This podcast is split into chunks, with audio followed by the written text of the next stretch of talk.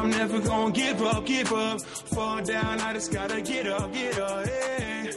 Cause this is my road. Let's camera action, I'm ready to go. I'm never gonna give up, give up. Fall down, I just gotta get up, get up. You're listening to the Tom Ficklin Show on WNHH LP 103.5 FM, your home for community radio. Good morning, everyone. Good, good morning. Um, it's Monday, October 24th, 2022. And most folks, uh, and I'm not, when I say most folks, I'm not being judgmental, but uh, Breast Cancer Awareness Month in October is pretty, pretty well known. But actually, this show we could do any time of the year, any moment of the year, any day of the year. Uh, we're going to talk about uh, breast cancer and early detection, how it literally saves lives. But we're not only going to talk about it, but we're, we're blessed to have someone that's uh, deeply committed and passionate and embedded in this issue and, and working in this issue. And I'm, assuming, although I haven't met Abigail Washington in person, I'm going to say that she's uh, this is a, a work of love as well as a, a work of dedication. Uh, so telling our story, Abigail's story, she's a mammographer. And the topic again is breast cancer, early detection saves lives. Let me just mention that, as I mentioned this month, uh, October is Breast Cancer Awareness Month, and you probably have seen the pink pink ribbons or maybe participated in some fundraisers or, or walks or even the upcoming Sisters Journey Pink Tea. But this disease has impacted the lives of many individuals and their loved ones, white, black, red, green, yellow, brown, whatever, however you identify yourself. But according to the American Cancer Society, breast cancer is the most common cancer in women in the United States, second only to skin cancer. But but for whatever reasons, and we're going to try to explore those reasons, we may not have a solution at the end of these 50 minutes, but we're going to pursue the, the, the search for truth. But of graver concern is the fact that Black women are more likely to die from breast cancer than any other race or ethnic group. And uh, uh, that, that might sound like we're starting on a somber note, but this is a, our shows, the Ficklin show is a show of joy and Abigail's going to bring some joy to us. Reverend hmm. uh, Elvin Clayton's going to bring some joy, and and Reverend uh, Leroy Perry is going to bring some joy. Uh, mm-hmm. Abigail, good morning. How are you doing, dear? Good morning. I am doing very well, thank you. Good. It's really so good to see you. And, and as we kind of thank you kind of mentioned the uh, actually the National Breast Cancer Foundation reports that one in eight women will be diagnosed with breast cancer in her lifetime. Uh, but when the breast cancer is detected in the earliest stages, and we're going to talk about this as well, and, and that's why it's very repeating that the five year relative survival rate is 99%. percent mm hmm uh, Reverend Perry, tell us a little bit about why we're why we're having this show this morning in terms of telling our story. It's really, I think, important for people to know that stories resonate through the centuries, and this story is going to resonate. Hopefully, we'll have a an, an uplift resignation, so to speak, uh, when, when the story ends. But tell, tell us about the series and how today's topic uh, how how today's topic was chosen. Thank you, Tom. Um, we have been trying to reach our community uh, in ways that could be impactful. And so we realized that one of the ways that it could be impactful if we could have people of color tell their story. Mm because in telling their story, they're telling our story. And so we we we choose topics that are relevant to the community, like uh, the breast cancer that we're doing today, and um, we did the sickle cell, we mm. did the new flu vaccine, and because Black people normally are the last to get involved, and perhaps the last to be informed. So what this show does for us is that it helps us to inform members of our community and then look at somehow at why there is such a gap and such disparity in getting this information out. So, you know, I thank you again for the show and, you know, uh, keeping it real, keeping it live is what we're doing. And I appreciate uh, Ms. Washington being on the show because she's in she's in the room. Mm. And, and and she's a person of color who's in the room. And and this is this is so important that that uh, that we get this message out and um, and maybe we can we can encourage others to do early detection. Excellent. So if you if you know it's not going to be harmful to be in the room with Sister Washington, and that it might save your life, then you should be watching this show and you should be passing this show on to everybody you know in your family and in your community. So again, thank you for the show, Tom, and thank you, Sister Washington, for being on the show. Sister Washington, Abigail, uh, Mrs. Washington, tell us about your about yourself and uh, tell us a little, a little bit about your family. I live a busy um, professional and personal life. I worked in the Midwest for many years at a hospital there, over 20 years.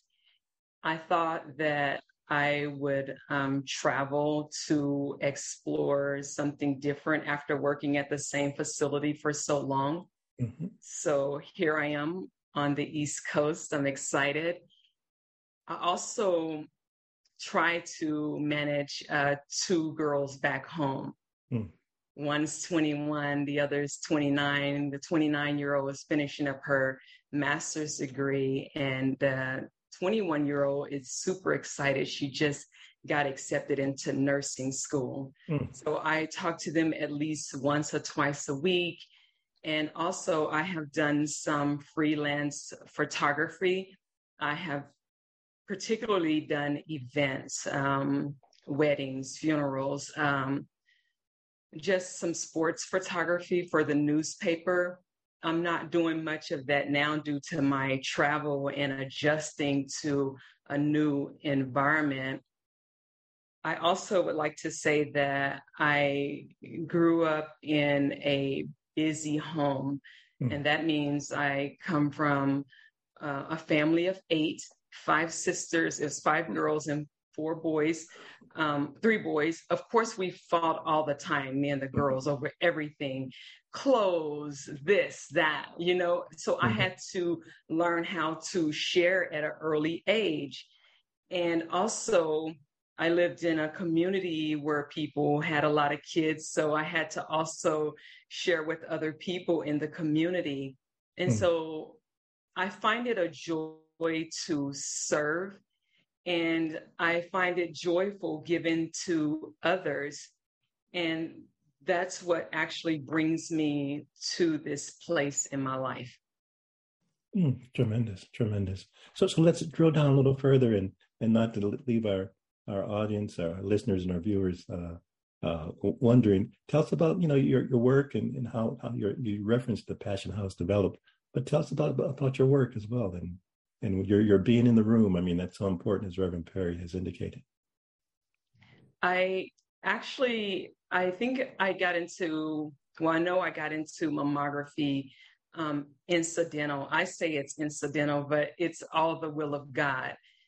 I have so my mom um, passed away of a rare stomach cancer at 48. I was 29 at the time, and I thought, you know, I don't want to be another statistic. Mm. And I don't want to be this person that's unhealthy and die at an early age because death um, has so much impact on other people, meaning your your children, the grandchildren, people in the community. It just has such an effect on people. So if I could do something to prolong my life, I wanted to do that. So I just started with eating healthy and being intentional about that and working out. And so with me having that type of energy, I passed it on to other people. So that was always like the highlight of my life is to motivate someone to eat healthy, motivate someone to exercise. And I also motivated other people um, to get educated because I know what it feels like to be low, if you will, or be in a place where you don't know where your next step. Like, mm-hmm. um, I, I remember being 30 and thinking, where am I going to go from here? Where's my next step in life? And so that was a hard place to be in. I got through that. So I encourage other people to do so.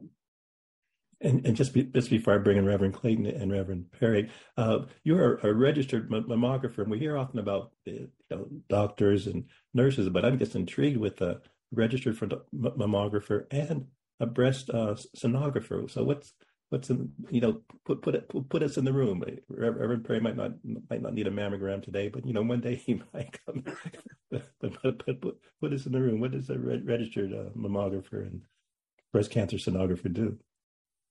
So for me, I um, and we know that um, screening mammograms is key every year. It's um, key to it's early detection. So mm. if hmm. you're doing your screening mammograms every year, you're able to detect uh, a cancer early and through mammograms. And so mammograms is just um, you you come into a room, and of course we explain the um, the procedure to you, and we do about four views, and we actually let you go. The doctor reads that. We actually send a report to my chart And so being a breast sonographer, it actually go hands in hand hand in hand it's a tool for mammography so mm. mammography and breast sonography actually works together. Mm-hmm. So if you see something on the breast and it's indeterminate, you can do an ultrasound, which work off of sound waves to better determine what's there to help you move. If nothing is there or something is there to, um, if and if you need to move to the next step, like a breast MRI or a biopsy. Excellent. And so, just what you yes, and just what you mentioned, that process is so important for people to to know, know what to expect. Uh, in in the media, I guess in the last ten years, sometimes I've heard in terms of when you should have your mammogram, your mammogram 40, 50, depending on your race, depending on your race, your age. Is you there... know, there is a lot of fact. There is factors into when you would have your mammogram let's say, for instance, um, your mother gets uh, breast cancer at age 40, then you would get your mammogram 10 years early at age 30. Mm. So those are the mm. variations. And if you have a high risk factor, which means if your mother or your sister has breast cancer, you will consult with your doctor about getting your mammogram sooner. Mm. Mm. All, all, the more reason for a show like this. This this is so important. So so important. Uh, we hear about this the higher incidence of uh, black women have, developing breast cancer, and even before the age of forty, as you mentioned, and it depends on perhaps your, your family history, uh, and particularly if, if we compare that with the rates of white for white women. And again, I'm not looking for you to get the Nobel Prize when I ask this question, but do, do you have a, do you have an idea about what why that is? So I feel like um, African American women are slow about coming in for their mammogram on time, if you will. You know, starting at 40 um, versus 45 makes a difference. So if you have a cancer, you if you have it at the age of 39 or 40 and you're waiting all this time five years or four years or whatever then your prognosis is going to be different mm. you know you mm. and so sometimes um, with our women um, the, sometimes they will say to me oh this hurts so bad and this is so uncomfortable or they would say, I don't have a family history of breast cancer. Or I'm just trusting God to that everything is okay and that I'm healed. So I'm not going to worry about this lump. So I have um, heard that many times. Mm-hmm. Mm-hmm. mm-hmm. Uh, it just it just occurred to me, Reverend Clayton, in discussions earlier, it seems to me there was you've had some uh, experience, not personal experience in terms of your medical history, but you've had some experience with uh, some some of your parishioners, uh, women, a particular person that was diagnosed early um, and did not have a family history. Tell us tell us a little bit about that. Well, actually, what what happened, um, and good morning to to you and to uh, Abigail. So happy to see you both. Um, I was watching a news story, Mm-hmm. and uh, there were two women in this particular uh, story that had breast cancer um, at an early age, in their 30s, and one was late 20s, and her family, their families had no history of it. So I, I was wondering, in cases like that, or do you think that perhaps it should be suggested that all women start getting mammograms uh, at, an early age? I don't know that that would be su- suggested. I don't know because there is cases of people getting mam- um, breast cancer at the age of 29 and 30 and early on, but those are rare cases, if you will. That doesn't happen every day in the grand um, scheme of everything. So um, I feel like uh, 40 is a reasonable age, like I said, unless you have a family history. And so these people don't have a history of breast cancer, but we know that the history starts somewhere. It has to start with someone. Mm. And again, we are getting to know our bodies and consulting with the doctor early on if we feel like something is abnormal. Yes, yes. Um, Yes, Tom, I, mhm. I, I think that uh, one of the things that that uh, in looking at Reverend Clayton's question is that because of the social determinants in health in this country, and because of implied bias with regards to many in the medical profession, when our when our women go, you know, it seems to me that some of the things that may be costly to us are not recommended. Whereas if you if you were a person who had influence and had money, or your doctor had a relationship with you, these issues might be brought up earlier. So one of the things that I think what we should be positing in this show is taking charge of our health. Mhm. And and and you know, you don't have to have a sister or a brother or anybody who had breast cancer. You need to take charge of your health, and then and maybe say to your doctor, um, "Do you think I need?" You know, my my sister had, um, because he's not he's not he may not even ask the question, but you may need to tell him that I had members of my family, my mother or sister who had this or died from it. What are your suggestions? And if he's not the kind of doctor who's going to work with you, then you need to find another doctor. Mm. That's my that would be my recommendation Mhm. because the social determinants of health are, are are are the fact that if you don't have health insurance, if you can't get to your doctor, or you're not used to having a yearly checkup, how do we change this scenario within our women, within our community? Right. And I think that that's where our mission must focus if we are to go ahead and to change the outcomes in this field. Absolutely. And, and, and Mrs. Wojcik, just as Reverend Perry was mentioning, what are some of the, it, are there any risk factors that, uh, in terms of, you know, taking charge of your health, are there any risk factors that folks should be aware of? The risk factors, um, one of the risk factors is just being a woman. That puts you Mm. at risk of breast cancer. Mm. Another risk factor is your age. As you age, the risk for breast cancer increases, although it's less intense as if you were younger and the um, cancer is amping, just being ramped up by your hormones. Um, so those two things put you at risk. Um, um, family history, uh, mother, sister, um, puts you at a higher risk of breast cancer. Obesity puts you at risk. Lack of exercise puts you at risk. Um, Mm. Too much alcohol puts you at risk. So those are just um, a few um, of the many risk factors because there are a lot of things, the environment, a lot of things puts us at risk of um, breast cancer.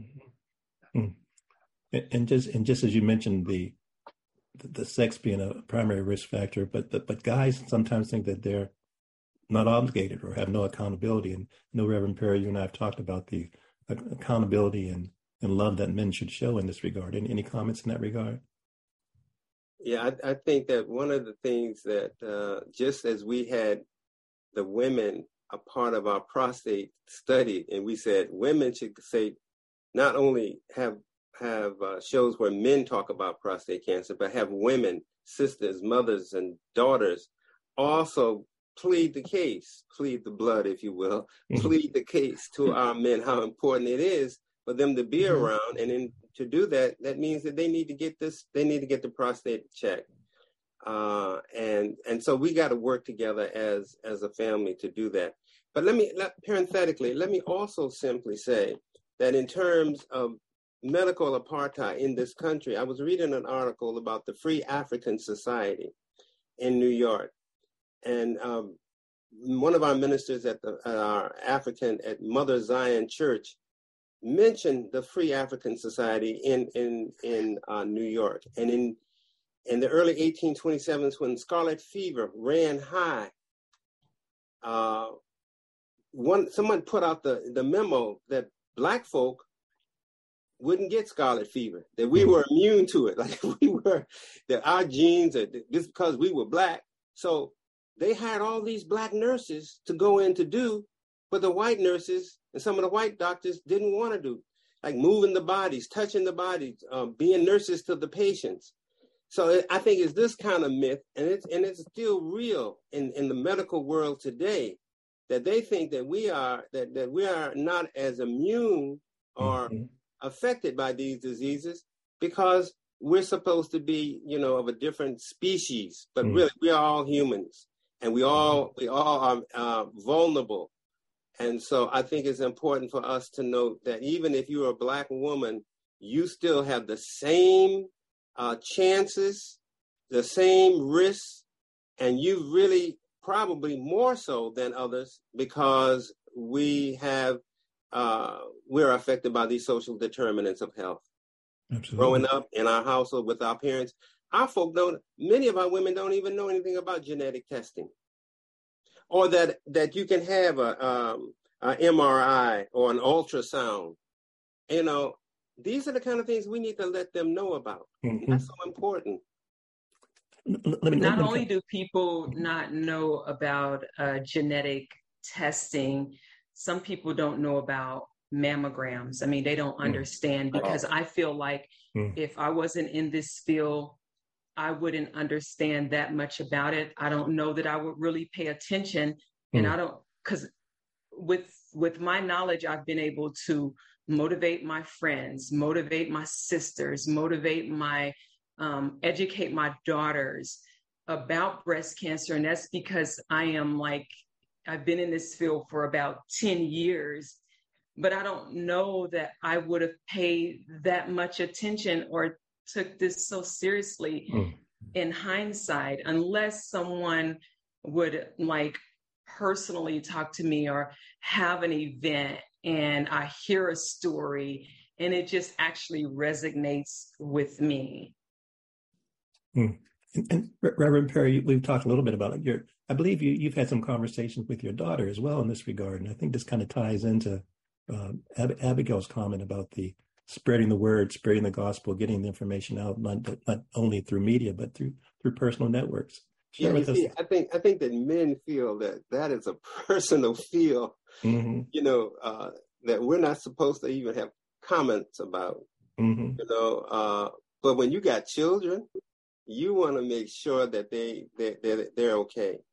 Mm. And so there is no there is no subject off limits mm. when you love your family mm-hmm. and you mm-hmm. know that their their uh, health is at risk.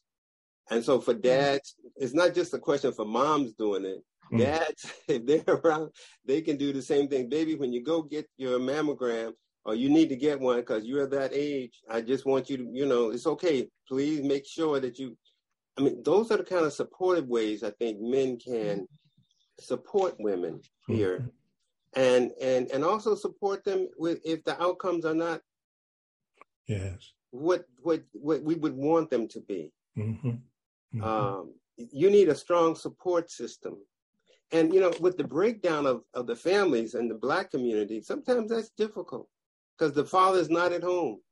or he's somewhere else. I'm not naming where he might or might not be, but he's not present when he needs to be. And and girls need their dads. Mm-hmm. Mm-hmm. Yes. And, I want to throw this out to Reverend Clayton and Reverend Perry and and, and Mrs. Washington. Uh, in terms of even some of your the, the, the, youth groups that you might have at your churches, either at uh, your church in Bridgeport or your church in Branford, uh, do you think you should even? Is it too early for a teen group to address this topic with a teen group? If if you have, say, someone like Mrs. Washington come in to kind of chat with the young people, even Never teenagers, would that be too early, Reverend Clayton? I it it in my opinion, the earlier you start to share these important things with mm-hmm. youth and children, the better. Mm. Um, because if you wait till they get 30 years old, uh, it may be too late, or they may uh, become aware of the myth that's already floating around. So it's never too early. And the other thing that I, I, I want to share uh, that Sister Washington spoke about earlier about diet. Diet it, it is so important to every area of the health, mm. and we we got to uh, sound the trumpet about eating correctly.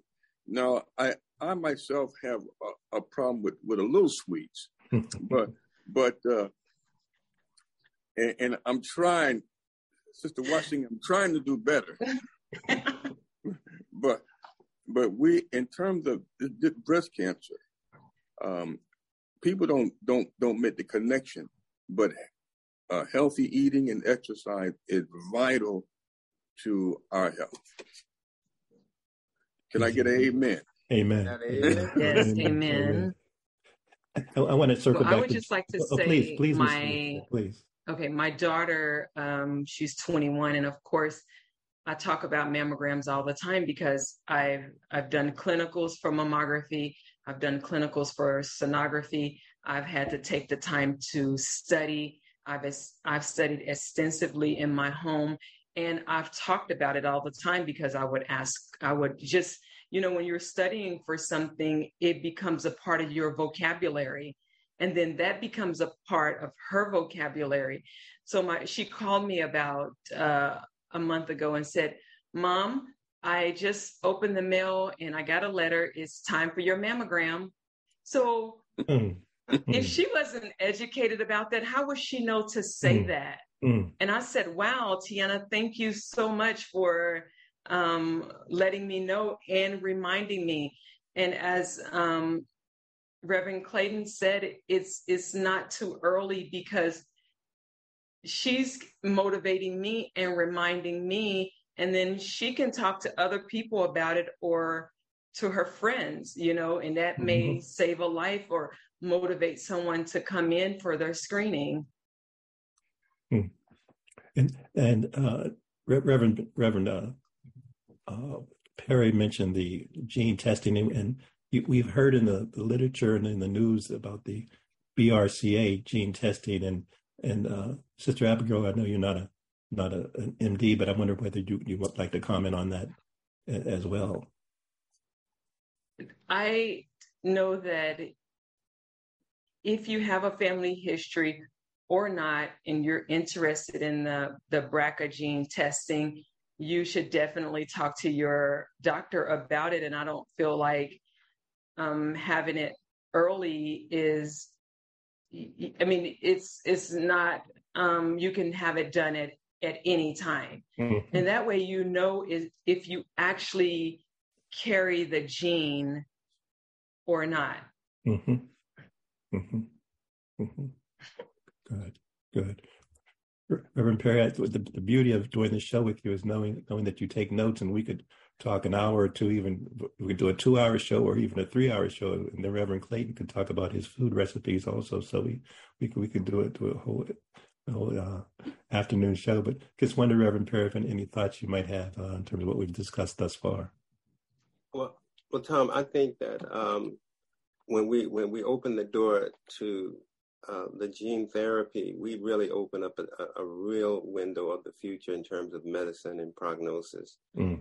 I mean, Angelina Jolie, who who did the gene therapy and realized that she carried that gene, had enough money to to have her breast removed and had new breasts put on. Mm-hmm. Something that black people could not afford to do and probably would never think of ever doing. I mean, one of the things about us as a people is we wait till the uh, we wait till the last minute. We wait until we've already been diagnosed with stage three, stage four, whatever, mm-hmm. before we really react to stuff. And that's that's something we got we really need mm. to to work on. Mm. And the other thing is we can't depend on God because God did not bring this this uh, this plague upon us, the sickness upon us, but God is there when it when it when when when we are there, and He's not telling us just to put our trust in Him that it, that He's going to eradicate it, but He's giving skills to the doctors, the hospitals, and to the science.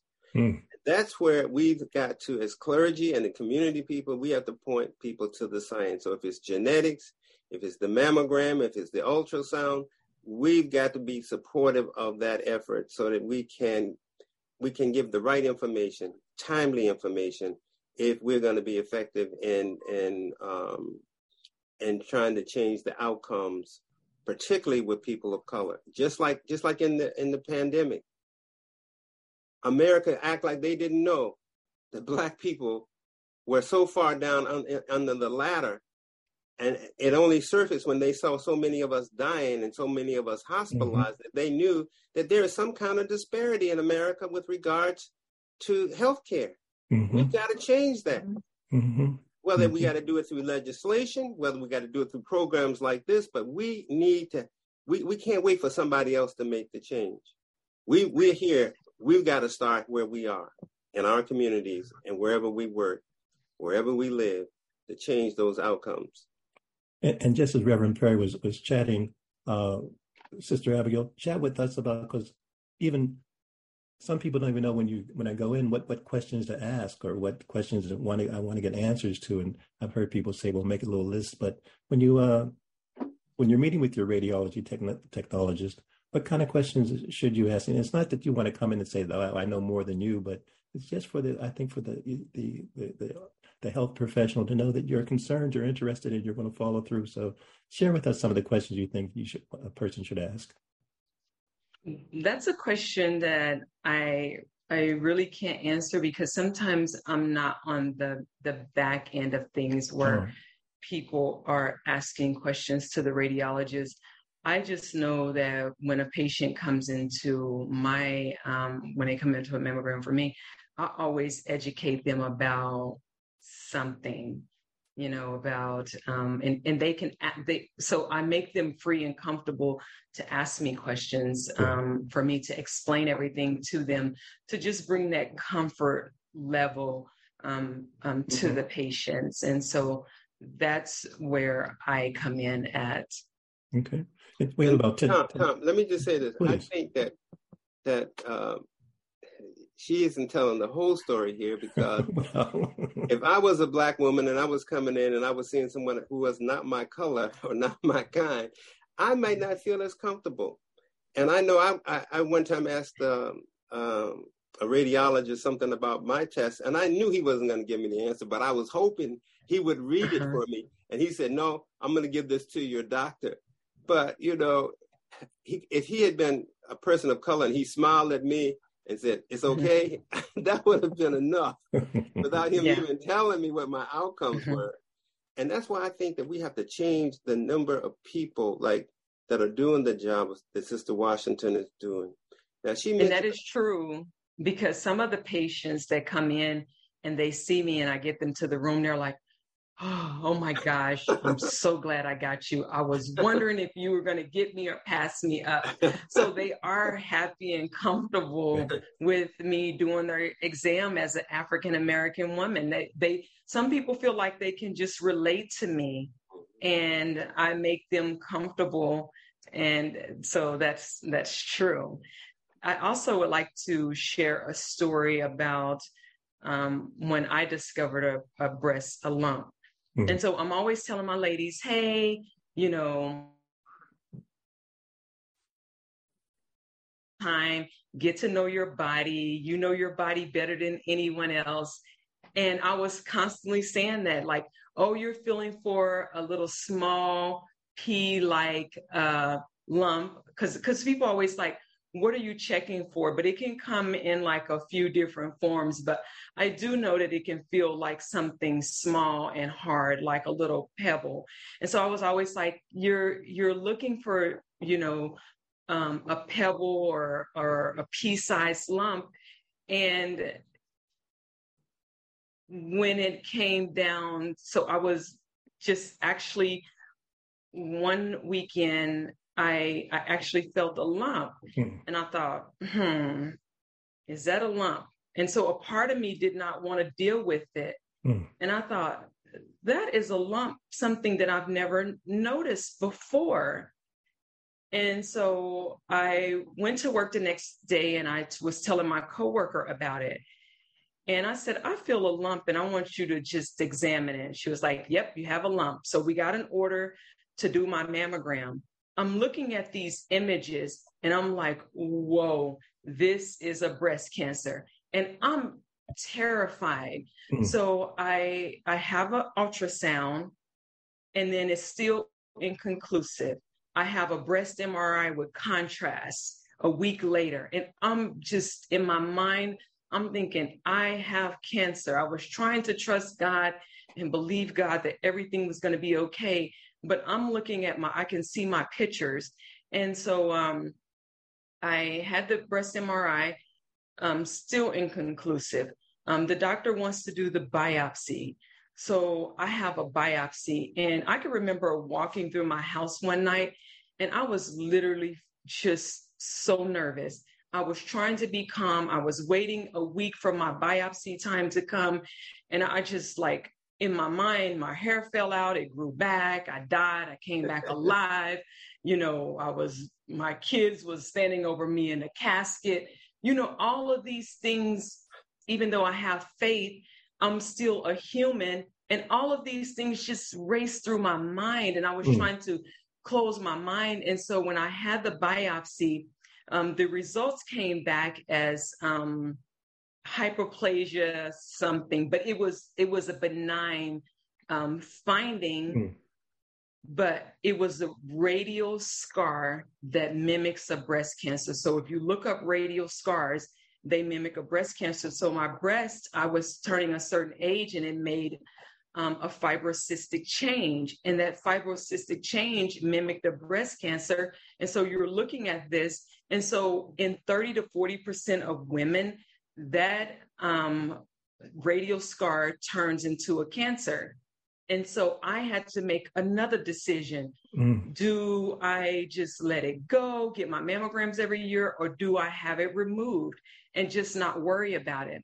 So I opted to have that lump removed and they tested it again. It was benign and I didn't have to have any radiation treatment, but it opened my eyes to what people go through and what they experience and how people can overlook this because some people just don't want to face the fact of a lump. Mm. Oh my mm. gosh, I have a lump. Let me just keep going about my daily business. Hopefully it go away. Hopefully I'm healed. You know what I mean? Mm-hmm. And so for me, it gave me a better understanding and more compassion for people that come in for their mammograms. Wow.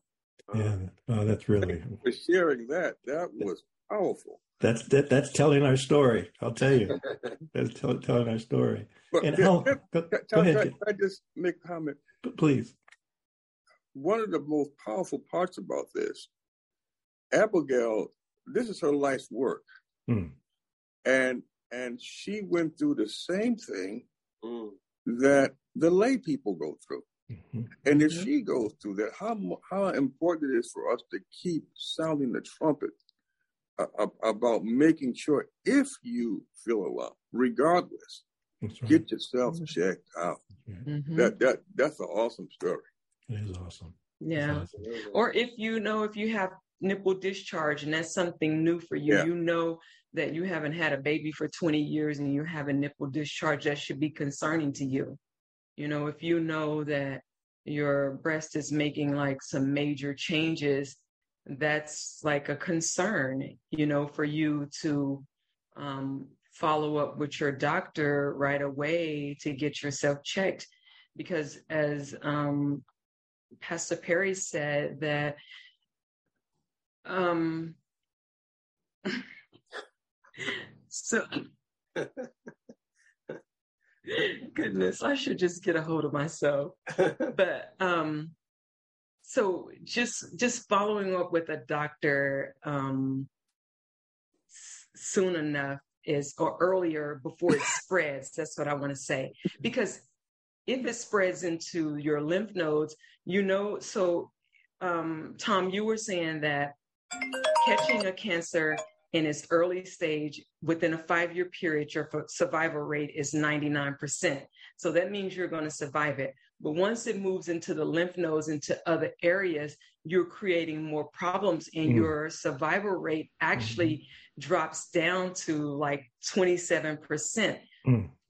That's huge. Mm. So it, that's why it's so important to to follow with your doctor and not let things just um, linger on. And and if, if I could just say, uh, Sister Watson, after doing the shows for so long, because you told that story on air, that brought up a lot of emotions. That brought up a oh. lot of oh. a lot of emotions in you. So again, we could have just ended the show right there, or or had a prayer, or even just took a, took a moment because I I felt it, and you know, I'm not the person that, that that gone through that. So emotions do drive us so much. And this show is talking about don't let your emotions hinder you, but but feel and embrace your emotions and then, then act act on it. Uh, we have about eight eight or eight or so more eight or so more minutes. So as as things might occur to you, let's kind of jump in. But but Sister Washington, I wondered whether you might want to comment on, uh, although men are not as prone to breast cancer as women, but men do. It is it is uh, men do catch. Some men can catch breast cancer. Would you would you mind uh, chatting about that a little bit?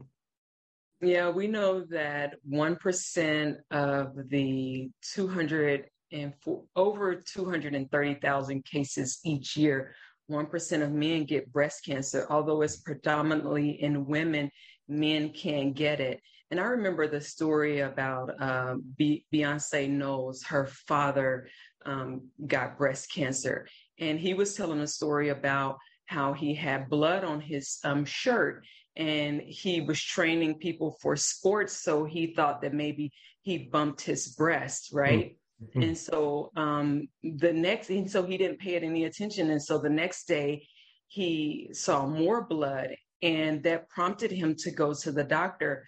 Well, after he went through all of his testing, he was diagnosed with breast cancer and his mother and I think two of his mom's sisters had breast cancer. So he was getting those genetics um, from his mom's side of the family. So we knew know that men do get breast cancer.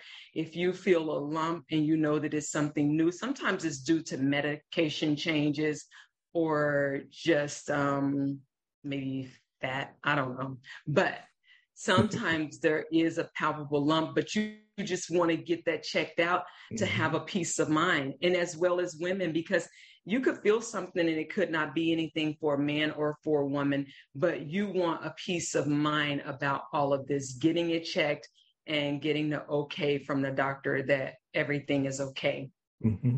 Mm-hmm. thoughts gentlemen as we kind of wind up we have a good, a good 10 minutes and still still dive in and yeah well uh, tom i want to say that richard roundtree also Shaft had breast mm-hmm. cancer mm-hmm. and and survived uh, wonderfully. But the thing, the question I want to ask uh, Sister Washington is that you know, like in ministry, the rewards in ministry are few and sometimes rare because it is not a job; it's a vocation. Mm. And so, I, uh, you know, when we see other people succeed, that's part of the of the uh, reward it is that we get just just helping people. Now, mm-hmm. you mentioned to me about this patient who gave you a coin. Could you tell that story? yes, I can. And I, so when I meet a person, no matter what I always try to make because I know we all have insecurities and I want people to feel safe and I want them to feel comfortable. Mm-hmm. And even if people may not want to see me or act like, you know, hey, I'm this person, I don't want to deal with you, I still try to find a way to connect with people. That's just a gift that I have. And so I had a particular lady and um I was seeing I thought that it wasn't gonna go so smoothly, but I just kept, you know, saying little things, connecting with her. And by the time it was over, everything was fine. You know, she was smiling. And when she just said, you know, um, thank you for your kindness. And when she did that, um, she she told me, she said, I have something for you. And she had her hands just like this.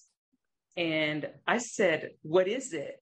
And the only reason I asked, What is it? is because I wanted to take in what she was saying to me mm-hmm. because the energy between she and I was like pretty powerful and peaceful, right?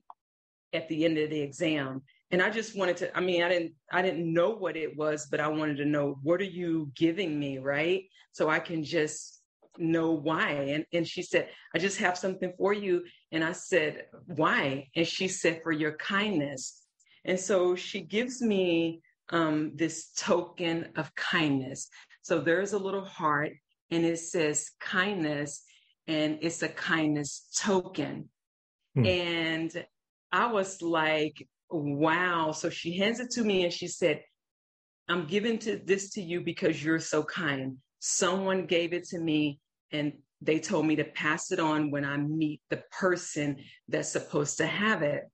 And she mm. said, when you meet the person mm. that um, that you're supposed to give it to, you pass it on. And it says, I give you this token for your kindness to me. Now give it away, and you will see how one act of kindness can change the world. Hmm. And that touched my heart so much all day long. I just held on to this and thought, oh my gosh, this one act of kindness has changed my life. And then I have the opportunity because I bring it with me, I can pass it on to someone else when the time is right. But in fact, I don't even know if I want to give it away because it means so much to me. oh, that's that's powerful. That's powerful. Oh. Everybody, we have about five, five more minutes. So as the spirit oh, moves you in terms of thoughts or concerns that you might that you might have, that's a powerful story. Absolutely. I'll I'll jump in. I notice you have on your, your, your pink sweater. Have you worn it every every every day this this month, or just for just for the show? You know, I have tried to wear some type of pink every month, whether it's pink uh, sneakers or a tank top or um, a jacket, something um, pink every month in honor of you know the people that's been diagnosed with breast cancer and in honor of the survivors Indeed. Let, us let's talk, the question that comes into my mind, just as you mentioned, that sister sister Washington, the the, thri- the the not only the survivors but the thrivers. Talk to me about do, do people still are you still in touch with folks? The folks, I, I, I like the term thrivers versus even survivors because people are sure. still moving on with their life. So share a little bit about yes. your, your perspective about that. Um, can what's the question again? I'm so sorry. Of, in terms of people uh, thriving thriving after after this this medical episode, and and just just your thoughts that this is it's not it's not a it's not a death sentence to to to to to, to under, undergo this diagnostic effort. Right, because um, back home, one of my patients in particular, um, we have always stayed connected to each other. She's been a woman that I I see in the community at games and different events, and we're always to see good, happy to see each other. But she told me that um, one of the reasons that she is now thriving is because of the support of her husband. When mm-hmm. she went through the cancer, he did so much to to support her and to comfort her through the process.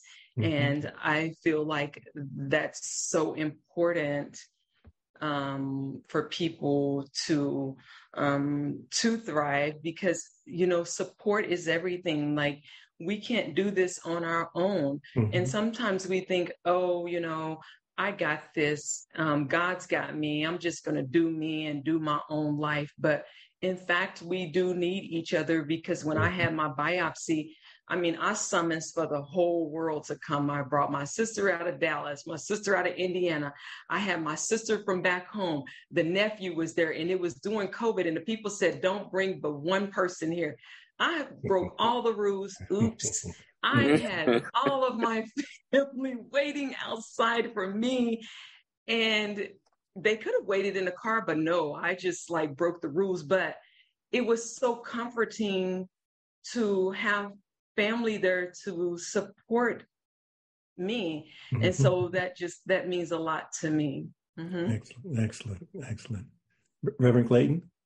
I I, I want to just add to what uh, Sister Washington just said. Just yesterday, I, I walked in the, the, TV room and there was a lady who had uh, was diagnosed with breast cancer, and and what she was saying that her husband what was the guy that really really helped her get through it. Mm. Um, it, it was just a wonderful story that at her lowest point, he would never let her get low. Mm-hmm. Um, mm-hmm. And so the connection with loved ones and family in, in any illness is vital. Yes, I agree. Yes. And I, I would also add to that, Reverend, that that God plays a strong part in healing. Even though mm-hmm. I, I trust the science, statistics show that people who have this faith in God seemingly have better outcomes. And I would be remiss as a pastor not to at least give my Lord and Savior uh, a pat on the back here because it's when you it's when you have something that you can believe in when you believe that god is able and you trust him i mean that helps mm-hmm. with the healing process that, the, mm-hmm. that so medicine and science are going hand in hand here and i think that's part of what we do with at ycci we we we bring the faith part to the science part. And i think when you put them together you have a powerful force working for good. Absolutely. Uh, i agree with that. Sister washington we have 30 seconds. I want to give you the give you the last word. If you'd like to share first. Um, we have 20 seconds. I ask God what for a long time, what is your will for my life? And I said, What is your will? I don't know what I'm supposed to be doing in my life. What is your will? And I also told the um, pastor back home, and he said, Don't ask God what is his will, seek God and his will will be revealed to you to you. Mm. And when I started seeking God, it was a week later that God revealed that I was going to be working in mammography. One of the girls resigned. She would move to another city, and I was next in line to take the mammography position. So, seeking God, His will was revealed to me. Oh, here I am. Thank you for telling, our, telling your story. Let's camera action, I'm ready to go. Way too long, we faced them storms. Now you gon' face the dawn you waiting for. I said from night to dawn. I right my wrongs alone. In competition with the warnings, ice galore. Now I'm running toward it. My lights unfinished, being a quitter. But little, little by little, they joking, telling some riddles. Now I'm in my section, ain't willing to give up. Know you getting knocked down, but you gotta get up.